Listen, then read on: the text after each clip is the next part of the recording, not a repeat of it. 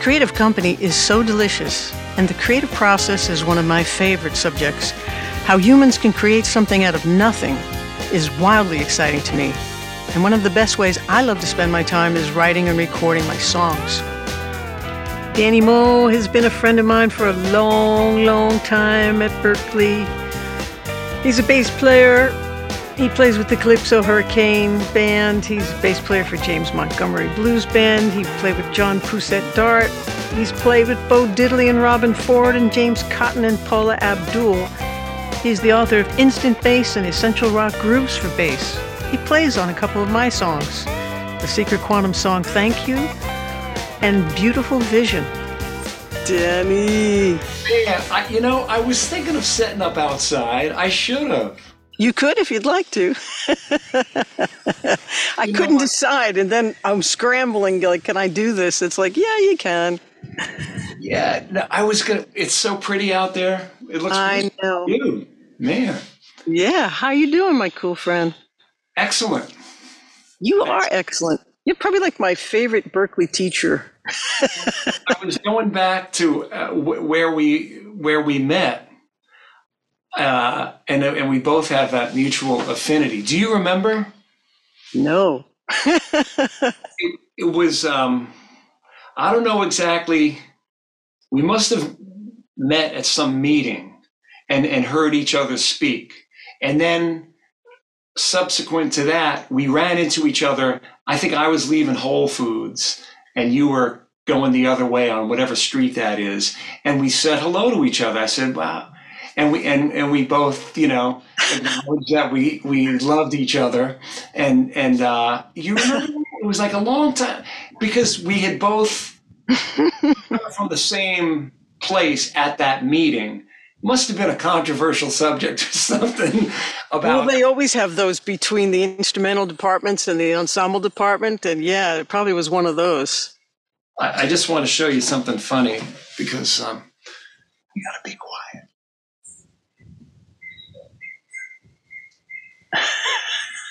He's out. He's totally out. Tosh the Basset Hound. All right. Yeah, so he's asleep. That's awesome. Because I've been teaching. I taught 2 lessons already this morning. And I have these students from California, so it's early for them, but they got up, man. And we work on stuff, and it's just that's so excellent. I'm not on campus this summer. First summer in either 36 or 37 years that I have not taught on campus, and I'm really digging. We're just down here on the Cape, and oh, that's beautiful. Same place that I visited. Yes, studio is yes, perfect. Nice. Yeah, I've been noticing so many cool little instruments in all your videos. I think it's so great that you allow yourself to explore and buy fun things and play. All these cool things, like some of them are behind you there. Yeah, the company Ubase or Kala. Yeah. They send me stuff. They made me an ambassador, so they send me cool instruments. They sound wonderful. They're fat sounding.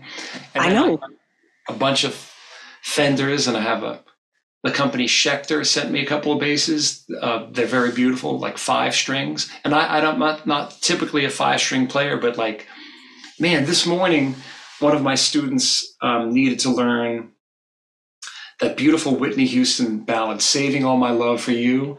And we worked on it. And the bass part, it's probably this guy, Ricky Minor, who was her musical director for a long time. He played a 5-string on it. So I broke out the Schechter, and it's just a whole nother world. But I think maybe the last time I was by you, we had the old 65p bass is always plugged in, and going ready to go. Going through the Avalon U5 as who's Eden's father? Passarelli. Kenny Passarelli? No. Eden. Eden, I think he must be your cousin. Ricardo? Ricardo. I'm spacing out. Ricardo always liked the Avalon. I like. Nice. That. Yeah, yeah. Do you have an Avalon? I don't. Oh man, you should get one. I know. There's so many things I should get, right? Well, I've been watching some of your interviews, and you interviewed recently. He's a producer. He has a lot of wonderful big credits. Matt Ruffino. Yeah, right. And I like what he was saying. Maybe both of you agreed that despite all the gear that you have, it's not about the gear. Yeah, it's about the song. So. Well, that's what I love so much about your playing is your touch. And a lot of folks are playing bass and guitar so furiously that they only know like one energy, one absolutely strong, got to get it beefy, and they overstrike the strings. And that attack is everything.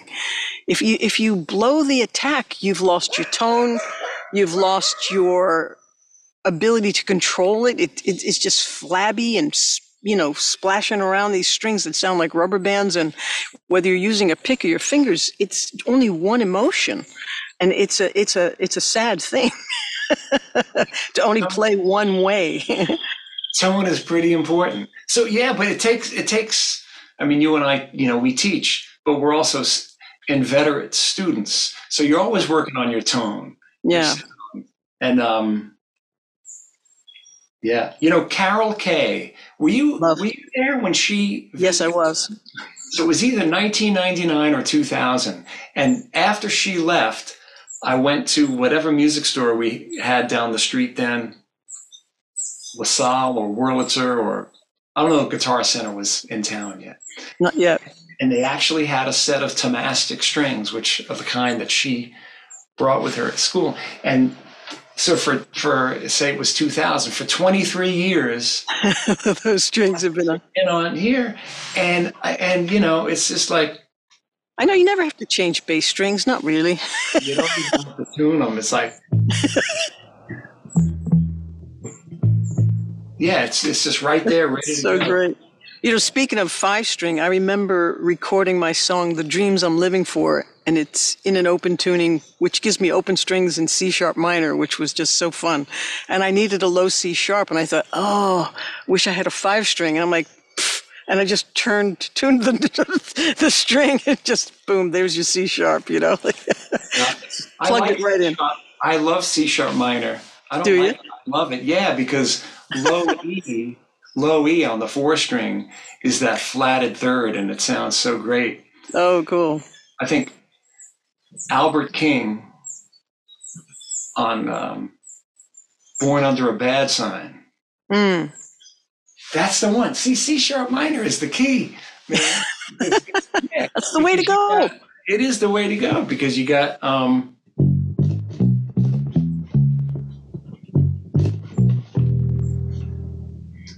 there's the note. Yeah, there you go. We'll have a musical reference for every anecdote. Of course we do, yeah. But you know what fascinates me? It seems like bass players and drummers have a secret language, and I've never been in on the conversation. I don't know how you guys learn this stuff, but there's such a synergy. And when you get the two of you together that can really understand each other and lock in, something magical is happening. What do you teach your students that is, or how to develop it?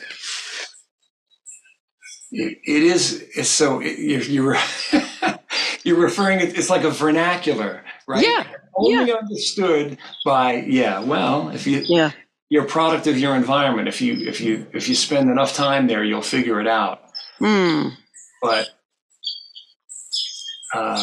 two things I want to mention that you grow up listening to really good music, and then it would be like playing along with Ringo. Mm-hmm. With another student this morning. There's already been a ton of music, and it's only 10:30. We did Obla Di Obla Da, and we were commenting on how playful the bass line is, and I know you know it intimately, and because you play it, and, it's just so much fun. So it's how you go about it. But anyhow, getting back to your question, the language of bass and drums is a special place. And I have to say that I feel like the bass puts pitch to the drums, and the drums puts rhythm and widens the bass note when they play simultaneously. So, so that's a little bit of the magic, or the ingredients to the magic. But anything's possible. Well, I was just going to say that I have played with some of the best drummers in the world. I've had the opportunity to play and get a taste. It's a taste of what it feels like, metaphorically speaking. Yeah, so even when, well, my favorite is John Robinson, John J.R. Robinson. Drummer. Drummer. Graduated from Berklee. And but he was Quincy Jones's guy, and he's on, Rock With You with Michael Jackson, and he's on many tracks. Wow. And I recommend people look him up, John J.R. Robinson. But we did this Berklee event many years, and he was always our drummer. So I would go out to LA and experience a weekend with him once a year. Did it for 12 years. And so I got to taste what it feels like to rehearse and perform with one of the greats. And so it's very special. So that's my paradigm. And then one year, before he started doing it, we got James Gadson. James Gadson is the wonderful drummer who graced all the Bill Withers hits. Yes. All of them. And then before that, there's a famous R&B funk song called Express Yourself. Charles Wright and the 100 and the Watts 103rd Street Band. Anyhow, and it's James Gadson on drums and Melvin Dunlap on bass. Melvin Dunlap is on all the Bill Withers hits as well. So you talk about the rhythm section. See, you didn't disparately call the drums and then the bass. It's drums and bass. They're together. So anyhow, I got to do a weekend with James Gadson, just one weekend, but I got to taste it. But it changed your life. Changed my life. And then every time I played with John Robinson, it changed my life forever. And then one time at Berklee, Omar Hakim was the another, famous heavyweight, was our percussion chair. I think he only did it for 1 year. But in that 1 year, there was a 3-minute time that I at the Performance Center and Victor Wooten it was this bass weekend, and Victor Wooten kind of threw me a bass and said, "Here, you play with them." And I did, and I got to taste it. So it's a taste. You go to a restaurant and you taste food. Well, you can taste good music and when you're in the act of playing it, it's all about the connection. But some of these drummers are really special. Drums to me, because I don't play drums, it's magical how people do it. And I guess for people who don't play bass, as you say, many people are attracted to different things that maybe aren't as important as the things you just talked about, the sound of the note, the attack, and the construction of a beautiful bass line and how that's going to work with the song. That's what I've spent my life doing as a student and as a teacher, and it's so much fun waking up to that every day.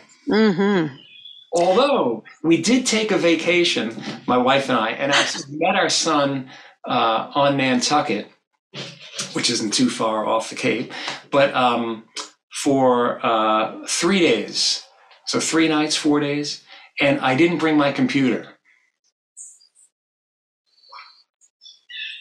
I said, I'm not going to, and I didn't have a bass, and I didn't sit in with the band, and It was liberating and a wonderful experience. But aside from that vacation, I'm pretty much on this thing or these things. I see that. At some point every day. And that's how you keep your thing going. That's so cool. Yeah, it's kind of a constant. Well, I play bass and drums. here and there, you know, on some of my songs sometimes. It's been wonderful playing with Steve Ferrone, you know, playing with Tom Petty records and playing with Ringo.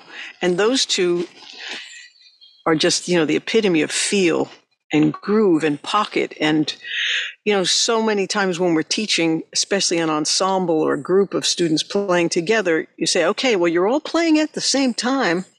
That's a fact, but you're not playing together. And that experience takes so much time. I mean, how would you describe pocket and groove and locking in? Like, I think it's a little closer now because everybody's recording to a DAW and they tend to want to do things to the grid. And I say, well, you know how your grid is mathematical. And once you've set a tempo, all your quarter notes are defined. Well, so are all your subdivisions.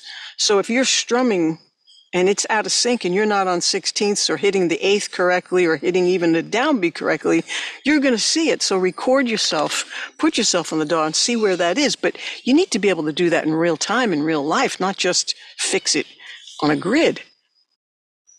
And I love the human element that we all kind of dance around it. That's fine. But when there's nothing there to begin with, it's a real hard thing to explain, to get folks to listen for. But maybe that's just very fine tuning.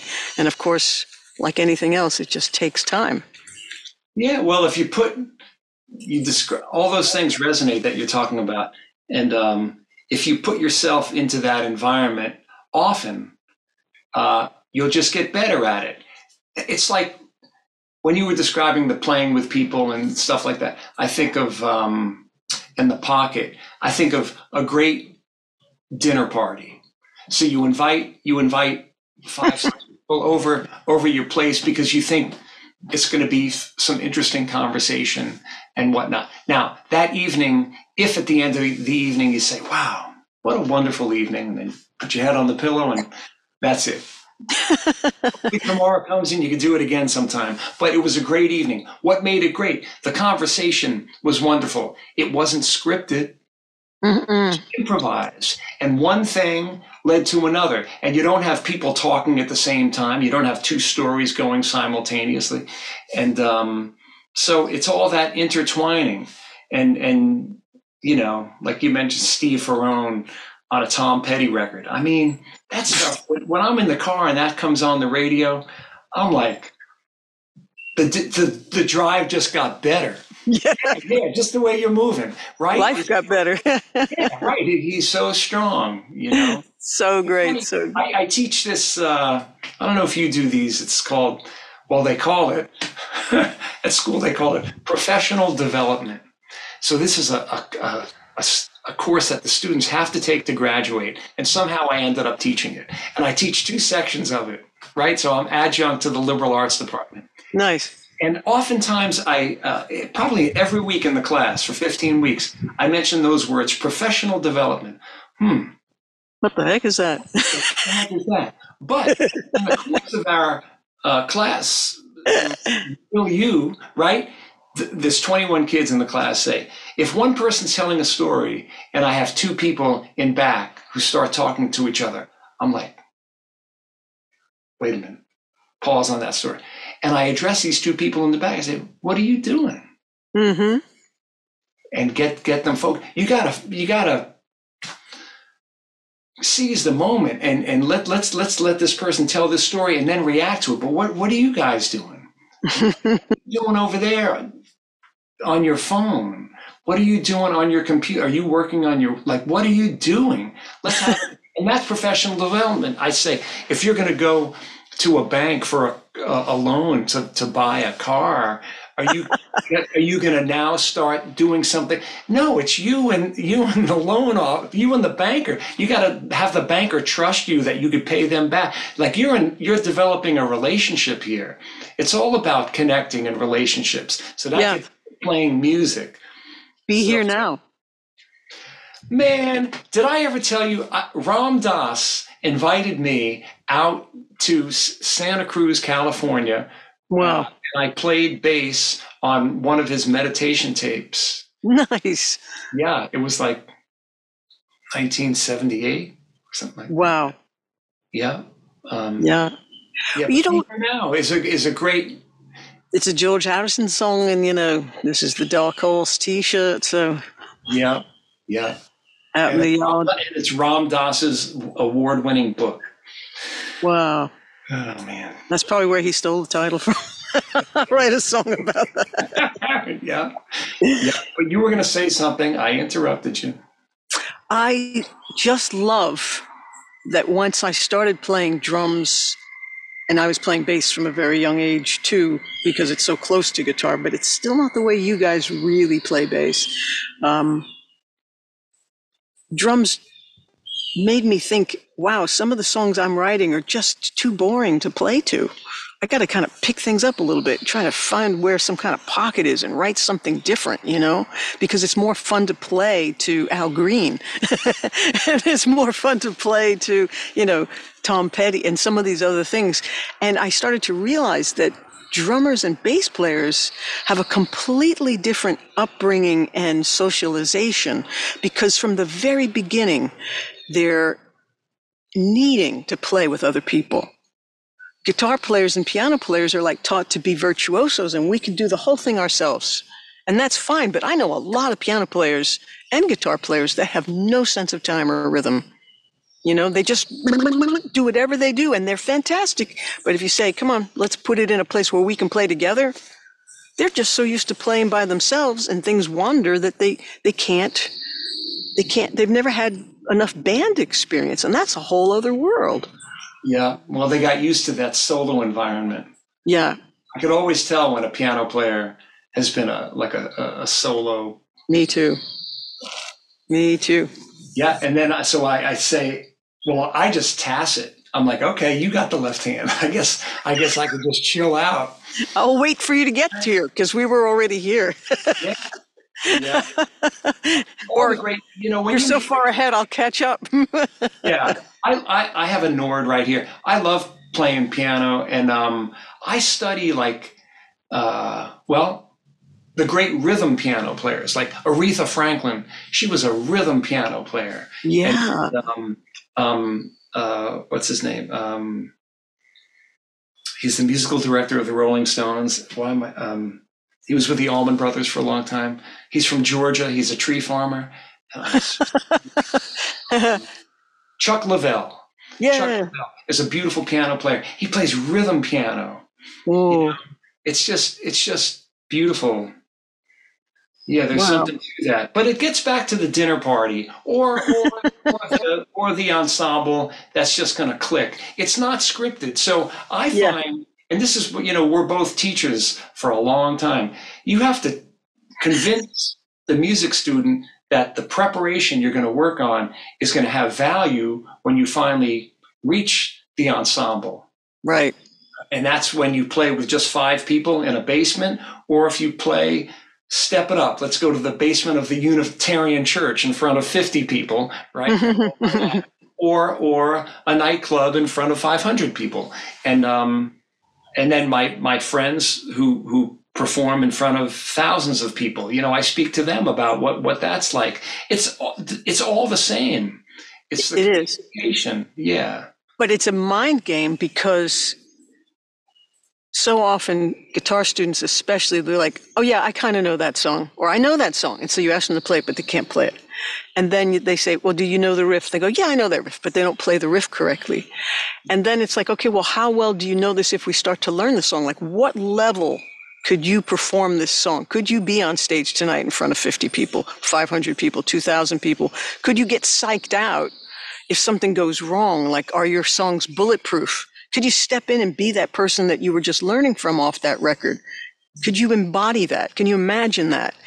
And I'm always fascinated by, like, what is the real stage volume of most acts, you know, because I've been in bands and performing all over New England in those touring bands for 17 years where the stage volume sometimes was insane. And I was always having to wear incredible noise canceling headphones or big minus 45 dB headphones, because I couldn't hear anything besides the overwhelm. And if the lights are too bright, I can't hear. And if the noise, you know, I can't see. And an audiologist told me that all those spots in the brain are the same spot. So all your senses are heightened. So if something is out of whack, all of them go out of whack. And I sort of, I kind of disconnect. I glitch. You know what? With all those scenarios you're talking about, it still comes down to, I was going to say two words, song form. Song form is everything. Is everything. And in fact, one time, my son, Charles, and I, we were at a Dead & Company show at the TD Garden, the Boston Garden. And we ended up, it's a long story, but we ended up during halftime having 10 minutes with one of my favorite drummers, Bill Kreutzmann, the Grateful Dead drummer. And it's the first, I've always loved his playing, like a lot. And so sure enough, Charles and I get escorted in to, you know, like one of the Celtics dressing rooms, but it was beautifully done up, and some lovely chairs and lovely food and beautiful like flavored seltzers and one bottle of red wine that wasn't opened. But it was a really interesting scene.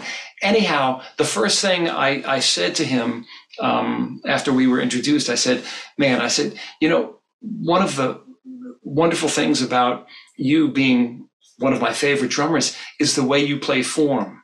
And so it's halftime, and they played a long first set, and he's sitting in like a comfortable chair like this. He's sitting like this. And I said that comment to him. I said, the way you play song form is something. And he gets up and he's like, song form is everything, man. Like everything. And then he goes back and sits down and chills out. But, you know, I'm thinking of like, I'm a big Grateful Dead fan. The songs, it's not just binary sections. The songs are, they take dips and turns. You have to know the song, and it goes with the lyrics, and the lyrics are very playful and fun. And you have to know it. And when you listen to a great song like that on their records, where he makes the nexus into from one section to the other, the transition, it's exactly. Always right on. It's exact. It's exact. He knows the whole form. He knows every lyric. He defines it for everybody. For everybody. So that's one of the things that, getting back to what we talked about a little while ago, you know, the bass and drums, how do you make that magical? Well, the first thing is, what the heck are you doing anyway? You're playing a song, right? You're playing a song. So you get what the heck are you doing anyway? If you can understand the song form, and I'm a big harmony geek. How do you end up at Berklee without being into harmony? So that's just one of the components. The overall song form is everything. You write the few things that I've played on, and you have interesting song form. And I know you sent me one, and thank you. I have it. I'll get you back on it. Thank you. Well, sometimes you're so fast, you're like, hey, send me something. And I send you a song, and in half hour, there's this amazing bass line coming back to me. I'll try. Thank you. But I just find it interesting. Every song, you know, this is my desk in front of me. I have paper like this that I can chart stuff out on. And then I have, music paper, and it's just all around me. There's just blank sheets of paper, and then they get filled. And when I fill up a book and I'm done with it, I just throw it out because I'm ready for the next song. I don't need to keep it around. Oh, you're putting in the song forms that you're working on of other people, making notes. Yeah, and I never ask you for a chart. No, because I want to make the chart. While making the chart, I'm surveying the song. Yeah. If someone sends you a chart, they've taken the discovery out of the picture. That's no good. Right? Well, maybe. But there are very few people that can do that as well as you. You learn how to do it. Or my friend Mike Bishop, he does it really well too. But that's what I enjoy teaching music students how to do. Survey music, and now you create your own hieroglyphics, or I guess the correct symbols to get people through it. Yeah, well, yeah. I'm always encouraging my guitar students to take notes in some form or fashion in any way they can to remember that song. Because I'll say, okay, how are you going to remember your songs? How many songs have you written? They go, 7. I'll say, how do you remember them? He's like, I play them every day. I said, okay, well, I'm 63. I've got over 400 songs. I can't play them every day. I'm creating new ones. Unless I'm doing a show coming up or some kind of tour or, you know, clinic or something, they're not under my fingers. There's too many other things to do, too many other instruments and recording things to learn. I'm constantly growing, moving outward, you know, and that's a nice way to be. Yeah, I know you keep forging forward constantly, as Paul McCartney would say, you know, but I love that this is why we grok so well together, making music together. And I think, understanding wise of what music is, because for us to have respect for the song is mighty, you know, and that's what I love about your playing is that you do respect the song and you listen to it and you play the song. You don't just play the same thing you always play when C major 7 goes to D minor 7. You're listening to what I'm saying, and somehow, because it's more than just which notes, which chords, what key, what rhythm. It's like when people say, I've had teachers say, oh, well, that song's just in the key of D. And that's nothing, you know, all I hear is minor thirds, or that's not much. It's like saying the Taj Mahal was just 2x4s and a couple of molly bolts and probably somebody used a screwdriver and a hammer. It's like you're missing the whole point. The whole point is it became a whole new thing. It had its own pulse, its own life, and you could feel its heartbeat, and it had something to say, a beginning, middle, and an end. It went somewhere. It made you feel something as you wrote it, and it made someone else feel something as they listened to it. This is a whole new thing. It's not about that it's only in the key of D. Yeah. Yeah, and you said C major 7 to D minor, a second. Mm-hmm. Yeah. And I'm looking at that forest behind you, and I'm looking at possibilities. And my ear went to, I'm going to put a G underneath that D minor 7. Now we have G sus. And I love that. Yeah. You got some open space behind you in the clearing, and well, maybe let's put a B flat on it. And now we have a big wide B flat major 7. And now you're tripping me out because you're saying maybe you were thinking key of D, so D is home. I thought C was home. Anyhow, so you have all these possibilities, and that's why blank slate on every song. That's what I love about it. Wow. And so there's opportunity, and then there's your melody, and then there's the rhythm, and then what if the bass doesn't play on beat 1? And all these, you have all these possibilities, you know. Well, that's why I love what you played on my song, the Secret Quantum Song, Thank You. I mean, you just kind of... Yeah, we were going trippy on that. You talked, and you just kind of went. There was all these cool things you did on that. And then as soon as you heard that there was something in there that I did, you responded to it. It was really cool. And then recently on Beautiful Vision, you played on that one. And it was a song that obviously was modal and was in another tuning. And I, again, didn't send you a chart at your request. And... you went exactly for the rich, tasty notes that I was hoping for. And all you had was this very basic droning acoustic guitar and vocal. And you came up with the coolest thing. And I guess you're saying that's how you did it, from those pieces of paper. For the song, but you give me an opportunity to contribute to it. And then there's infinite possibilities. Well, you know, once I ended up, Herbie Hancock came to school for, it was like our 60th anniversary concert. Remember that? It was a while. I do. Yeah. And the former president had a brunch at his house. Okay, we'll leave it at that. And and my wife Jackie and I attended because we lived around the corner. Anyhow, Herbie's going here and there, and Jackie said, "Man, why don't you say hello?" I'm like, "Well, I really want to say hello to him, but everybody's kind of like following him." And so at one point, I go to get a coffee in this alcove of the kitchen. I'm all alone. And who walks in to get, I think he was having tea, but our friend H.H., Herbie Hancock.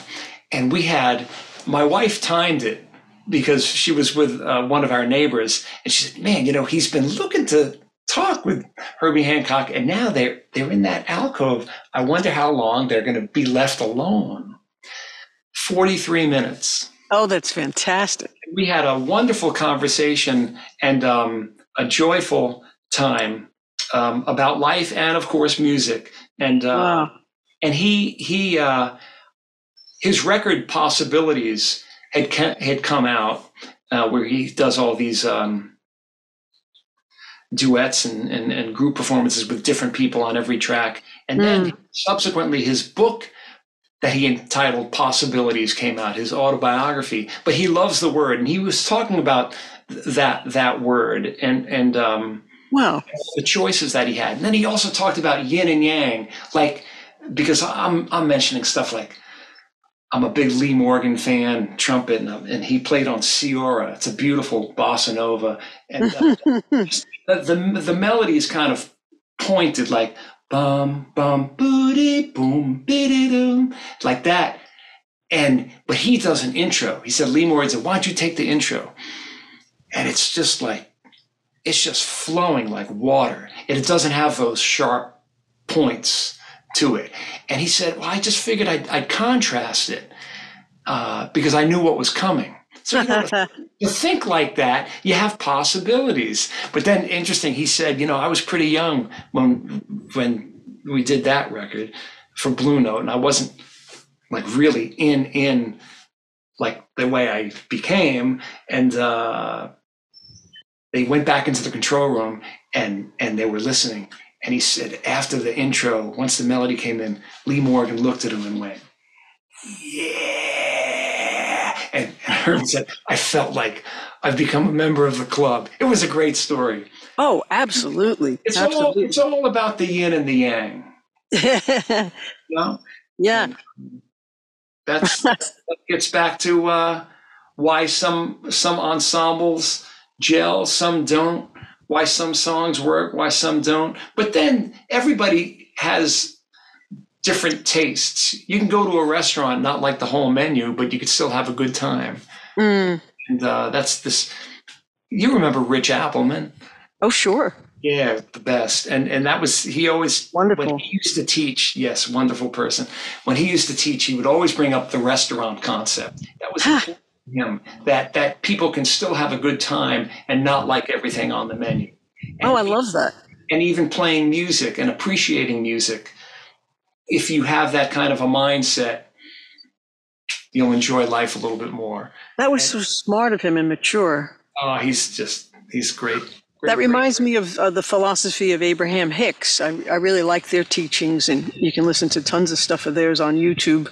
And they're always saying that life is a gigantic buffet and everything is on it, but you don't have to put everything on your plate, and you don't have to outlaw Tabasco sauce if you don't want it in your oatmeal, you know? And it's like, it's so fantastic, you know? It's like, we don't need a law against this and a law against that. Just put on your plate what you like, you know? And I remember a friend of mine saying he stopped to get gas, and his father was already telling his like 5-year-old son, we hate this team, but we love that team, you know, and they were talking about sports. And my friend was pumping his gas going, why can't he just say love your team? Why does there have to be a hate that team or hate any other opposition team? Just love your team. Just love your God. Just love your life.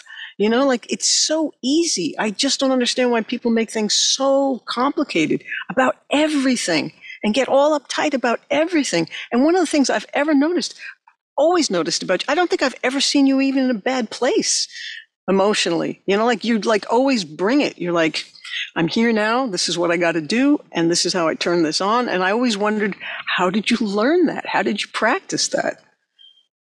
I mean, you know, tragedies happen and bad things happen. And once they happen, you realize, well, it's already happened. You know, like my dad, he passed away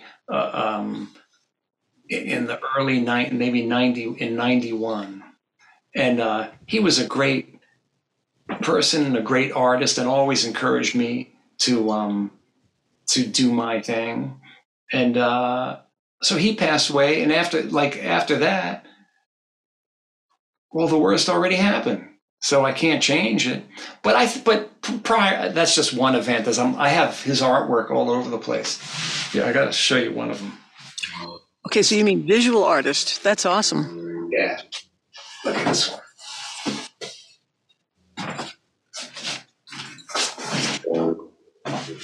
Oh, that's fantastic. Wow. And you can put it any way you want. Absolutely. Yeah. Oh yeah, he was into some wild stuff. Oh, I love that. Yeah. You know who it's a whole big story, but well, yeah, I remember you telling me different things about him and even I did. I already mentioned him to you. Well, I didn't know he was a painter, but you had mentioned being with him and he was saying, let's not get all crazy about this. You know, like he was trying to help you get used to the idea that was a hard, would be a hard moment for any of us. Yeah. It's when he was dying. Yes. I told you that. Yeah. Mm-hmm. Yeah. Well, I know.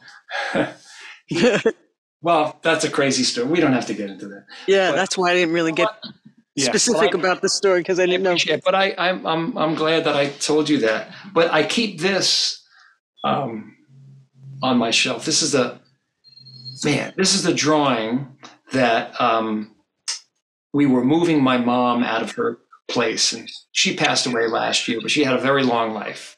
96 years. Oh, that is a really good life. Yeah, but we were moving her out of her place, and like I was the last person to get rid of some boxes that were trash, and I moved the stuff out, and then I was going to leave and come back to New England. So I was on my own, getting rid of all this trash, and I saw the trash people come. They picked it all up, and then I went outside just to bring some of the barrels in. And this was on the ground, okay? Just check this out. That is a drawing my father did that I had never seen before. Of the two of them? No, that's me. And that's you. Him keeping an eye out for me. Oh, I love that. Because he drew a lot. He made just drawings all over the place. He filled books with it. Yeah. So in terms of like, that was his medium, drawing. To express his everything to you. Yeah. So you carry these things with you in life. So if it's more of a sanguine approach to life, try to be optimistic, look on the bright side of things. Yeah. Do it a lot. And that'll come out in your music making. That'll come out in your relationships with your partner in life, with everybody, you know? Yeah. You try your best because bad things do happen. Yeah, it's like 50-50 most of the time. Yeah. I remember reading a book called Learned Optimism, and it was just saying you got to practice it.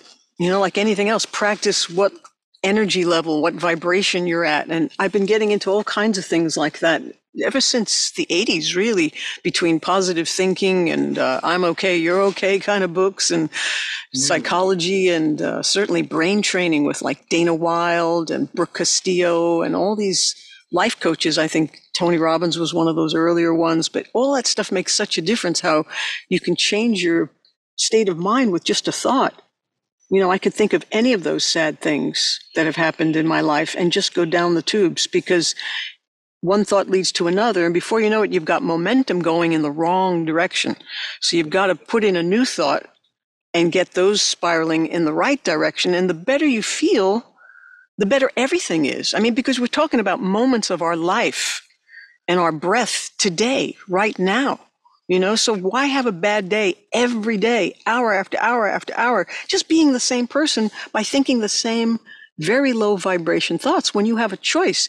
My friend Kate Chadbourne is an awesome musician and author and teacher, and she's always saying life is focusing school, and you are the only one that's thinking in your brain. You're creating the whole thing. And I used to say to my classes and my students early on, you make or break your whole life right up here, right between here. And people think that's not important to teach, and it's like, it's everything. I hated the fact that there was 12 years of school without any talk about how to look after your money, how to look after your thoughts and emotions, and how to look after your health And those three things, you're sunk. It doesn't matter how many freaking modes you know. You're sunk without those three things, you know? Very true. Very true. Yeah. Can you be, are you going to be at school in the fall? Yes. Yeah. Well, if you're free during one of my professional development classes, I'd love to have you in to interview you in front of the. That would be fun. And it would be I could always invite my classes at that time if there's a conflict. Yeah, let's just make a party of it. Yeah, yeah. That would be wonderful. Let me ask you this. You know,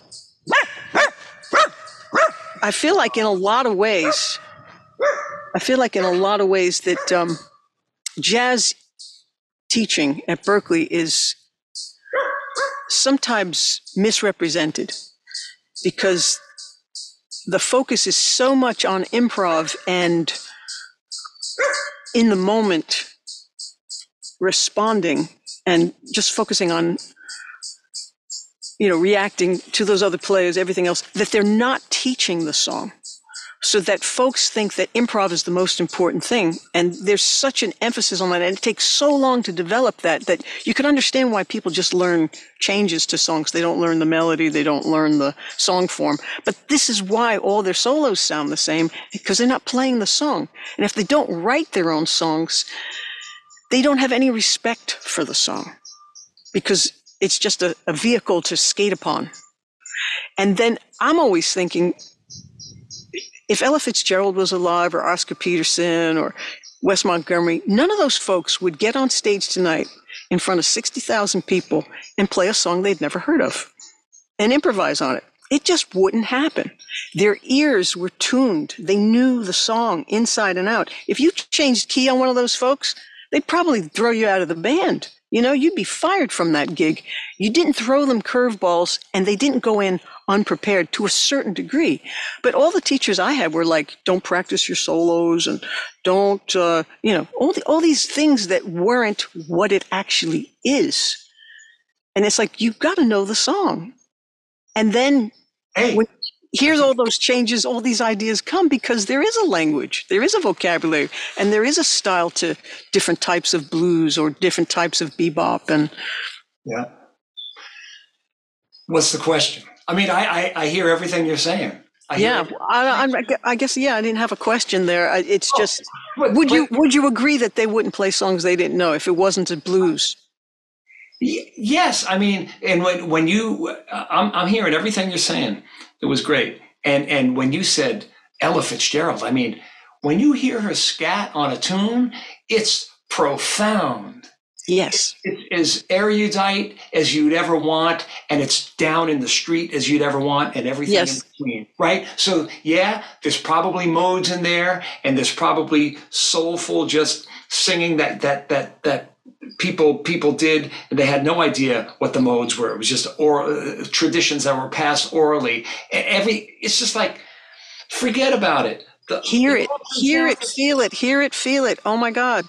But you mentioned song form again, and I told you my meeting, Charles and I, with Bill Kreutzmann. It's everything. It is everything. Well, this is why it's so interesting to me, because I'm sure after Howard Roberts, Ella Fitzgerald, Wes Montgomery, Tommy Mottola, Johnny Smith, when there was such great musicians in the world, all this great jazz, all this great blues, and the Beatles came on the scene, I could see people looking at the very simple progressions and the simple playing of each of them and say, there's nothing with great musicianship happening here. But they miss the whole point. It's never about who can play the most notes or it's the best musicianship. It's about what does it feel like? What is it doing for you?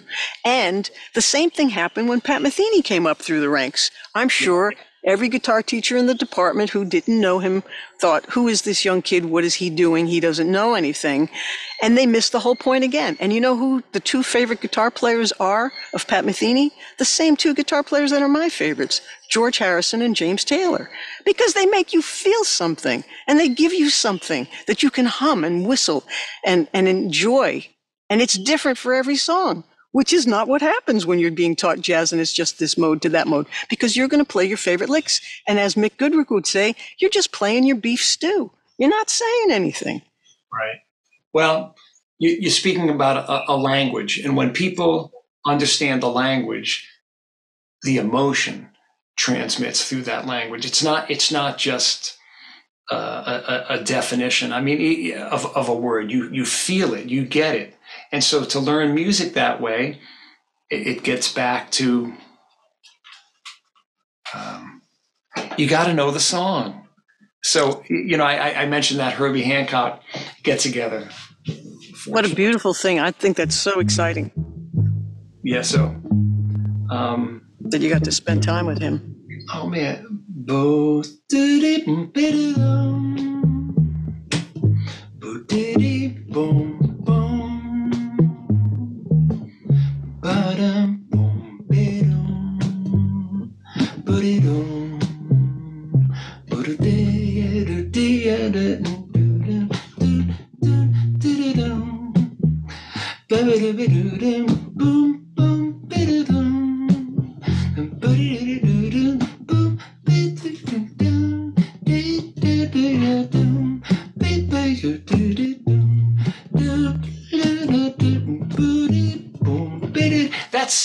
From the bass player. The bass player has to know the melody so they could play the chords. Absolutely. It got him up.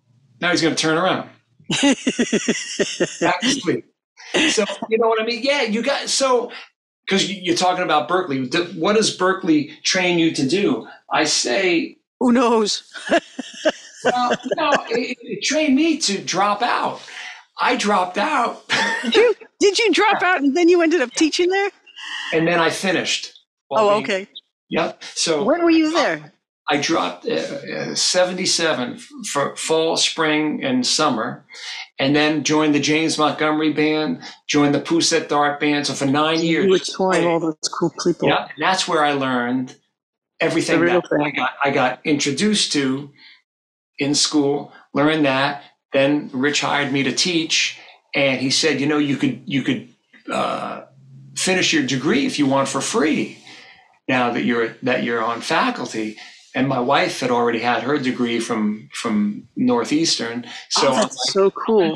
With my wife's encouragement, she said, you know, you should do this. It really makes sense for you to have a degree if you're going to teach. I didn't know how long my career was going to go. I never thought I was going to be a college professor. Me neither. It all worked out. Right. Of course. Yeah. I was just an artist and they said, you should teach here. And I was like, I like to create music and keep doing the new thing, not the same proficiency thing or this thing or that thing, you know, but it became a natural thing because, you know, whatever you love and you're learning, you can just come back and share and it just becomes an easy thing. But you're always a student. So yeah. I was a better student. I would teach a class and then I would go with students to counterpoint or conducting. But I was a better student now in my 30s. And now to have a teacher like Henry Tate. Oh, yeah. Teaching art history. Now I have an appreciation for it, where I think back when I was 18 at Berklee, at first, all I wanted to do was play this bass. And I couldn't have understood where Henry was coming from. And Henry was so cool. When I was taking a class, that art history with him, you know, we'd meet at the MFA, and he'd ask us to describe what we saw. Meanwhile, in the classroom, he would tell us about the history of the time and all these religious things that were going on. They were portrayed in the painting, and people would say what they saw, what they thought about. And then Henry would stroke his beard and he'd say, let me tell you what I see. Oh, it would be like, just super. Yeah. Yeah. He'd take you inside this painting. So I feel like as music teachers, that's what we do with our students. And if you're going to learn Lee Morgan's Sciorra or James Taylor's Caroline on My Mind, it's the same language. It's music. You know, so just how to do that and how to prepare yourself so that you could go out, you the student could go out and reap the benefits of making music and seeing people in an audience forget all their troubles in the world at least for that 2 hour time slot. It's a beautiful thing. So it really is. Yeah. So why? How can you be upset when that's your living? I know. You know what I mean? Yeah. So, and then we both share that. And again, I wish I knew the subject matter at that meeting that you and I were at, because we met on the street after that meeting, and we both like we were both like, I want to be friends with you. Yeah. So. I don't know. There's just so many ways to come at all of this, and all the different teaching perspectives are important, and all the different learning perspectives are important. But that matching up, when the right teaching style merges with the right learning style, it's a wonderful gig. It really is. It is wonderful. You know, I first try to speak with the student, get to know them, get to know where they're coming from, what they've listened to. It's not the same syllabus for every student. No, hardly. It can't be. Yeah, because they have a whole different frame of reference, and in some cases, no frame of reference. And you've got to help them, guide them to go get one. You know. Right. But I'm big into the discovery thing. So, you know, for someone to look up a chart, I'd rather just tell me what you hear, and let's just start from that, and let's invent our hieroglyphics, and then from there, we'll how to write that chart. But I'm glad that I never asked you for a chart. Well, yeah, coming back to telling my students how do you remember your songs, I get them to say, look, just take a video, make a recording, write it down any way you possibly can. Certainly write down what tuning you're in and where your capo was, just so you have jumping off places to start from 6 months from now, 20 years from now, and you can enjoy it again. It's kind of a drag to have to figure out stuff that came to you as a gift by ear because you weren't a good steward of the idea and didn't write down any of your own symbols to remember how to play it. Yeah. Have you ever seen any of those books by Alan Lomax and his dad? They really did have hieroglyphics. They were the original, ethnomusicologists. Okay. And and so they have these, like the plantation recordings of Muddy Waters, and they have it figured out. Oh, he went up. Oh. He slurred up a minor third, but they had ways of writing it. I don't know if they called it a minor third, but yeah. I'm going to show you something. Does it get real visual and artistic? Like it looks fantastic. It's cool symbolism, cool art. Yeah, that's fun. I'm interested in how anybody charts out anything. Yeah. Well, you know, that's an interesting thing too, because I don't feel like you can chart out enough information. You know, like I can't wait to talk to Sandy Cott about it, because as a violin professor, you know, she's playing music that has thousands of years tradition, and it's up to the conductor to sort of bring out from each section what they want. And yet, because she's playing in a section, she learns, like a horn player, how to play together. So they all have to do it short or long or sustained or legato or pizzicato, or they learn how to phrase together. And when she came over to play a couple of measures for one of my songs, The Garden, she asked me, how do you want me to play this? Because I didn't put down any bowing. Yeah. And she said, sing it to me once. But before I did that, she played it 14 different ways, and each one had a different feel and emotion and an energy. And it was just awe-inspiring and jaw-dropping. And I thought, my God, if I put those little measures in front of any guitar player, they just go ding, ding, ding, ding, ding, ding, ding. This is the notes, this is the rhythm, this is all that's there. And it's never all that's there. And you can't notate enough to make it sound like Pat Metheny or Eric Clapton or the difference of George Harrison or James Taylor or Buddy Fight or anybody that you can imagine. Yeah. Leland Sklar. You know, like you need, that's the personality part that is so gorgeous in how they say it, right? Like how many infinite ways can you say a line in a film? What are you feeling? What's the motivation? Who are you talking to? You know, it comes back to everything. It's everything. It comes back to the possibilities. And it's everything. It's everywhere. It's ubiquitous. If you think of your music creating in that light, that you do have choices, and then ultimately you pick one, and that's the one that you release. Those are the parts that ended up. But I found those things difficult to. Because I was trying to notate all that stuff. It's too much ink on the page. You just can't do it. You have to use your ear. And I think it's really good then for any player to visit and really step into the shoes of like 14 different players so that they learn how to talk in different ways. Yeah. You know, because that stuff is the most important stuff, and everybody does it differently. You know, but if you have that framework, then you really have some options. Yeah, but that's why in the first meeting with a student at school, I'll say, you know what, let's play something. So I'll get on the piano, and they're a bass student, and I'll say, well, cool. Do you know, you mentioned James Taylor. Of course, it's a Carole King tune, but I'll say, do you know You've Got a Friend? Yeah. And they'll say, yeah. And I'll say, all right, let's play it. And then they'll say, well, do you have a chart on it? I'm like, no. And then, you know what? But now our work together has started. I said, okay, listen, starts here. Let's just take it from there. And now we have a mentor-mentee relationship. Wow. Because we're working with a song. And now I could really see, because the student said, yeah, I know that tune. But see, they don't know it. But no. They somehow know it because they've heard it.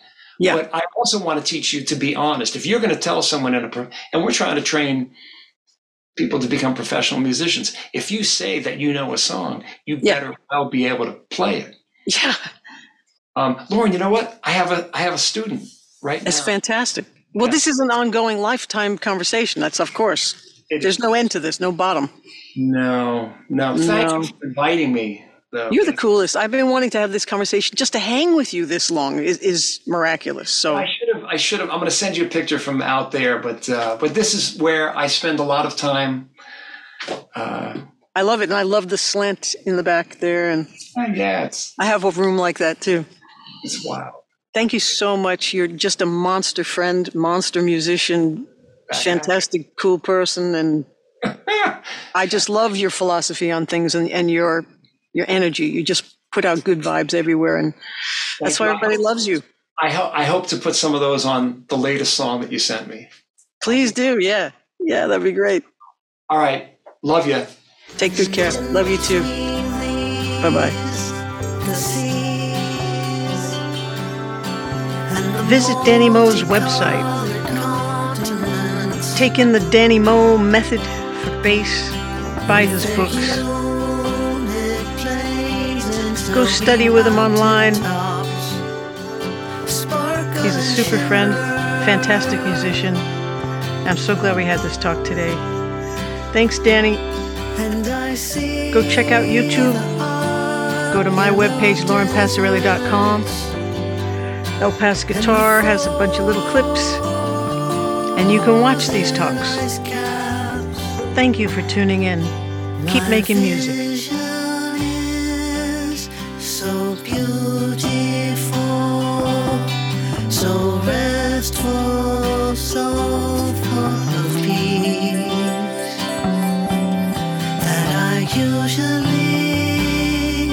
fall asleep so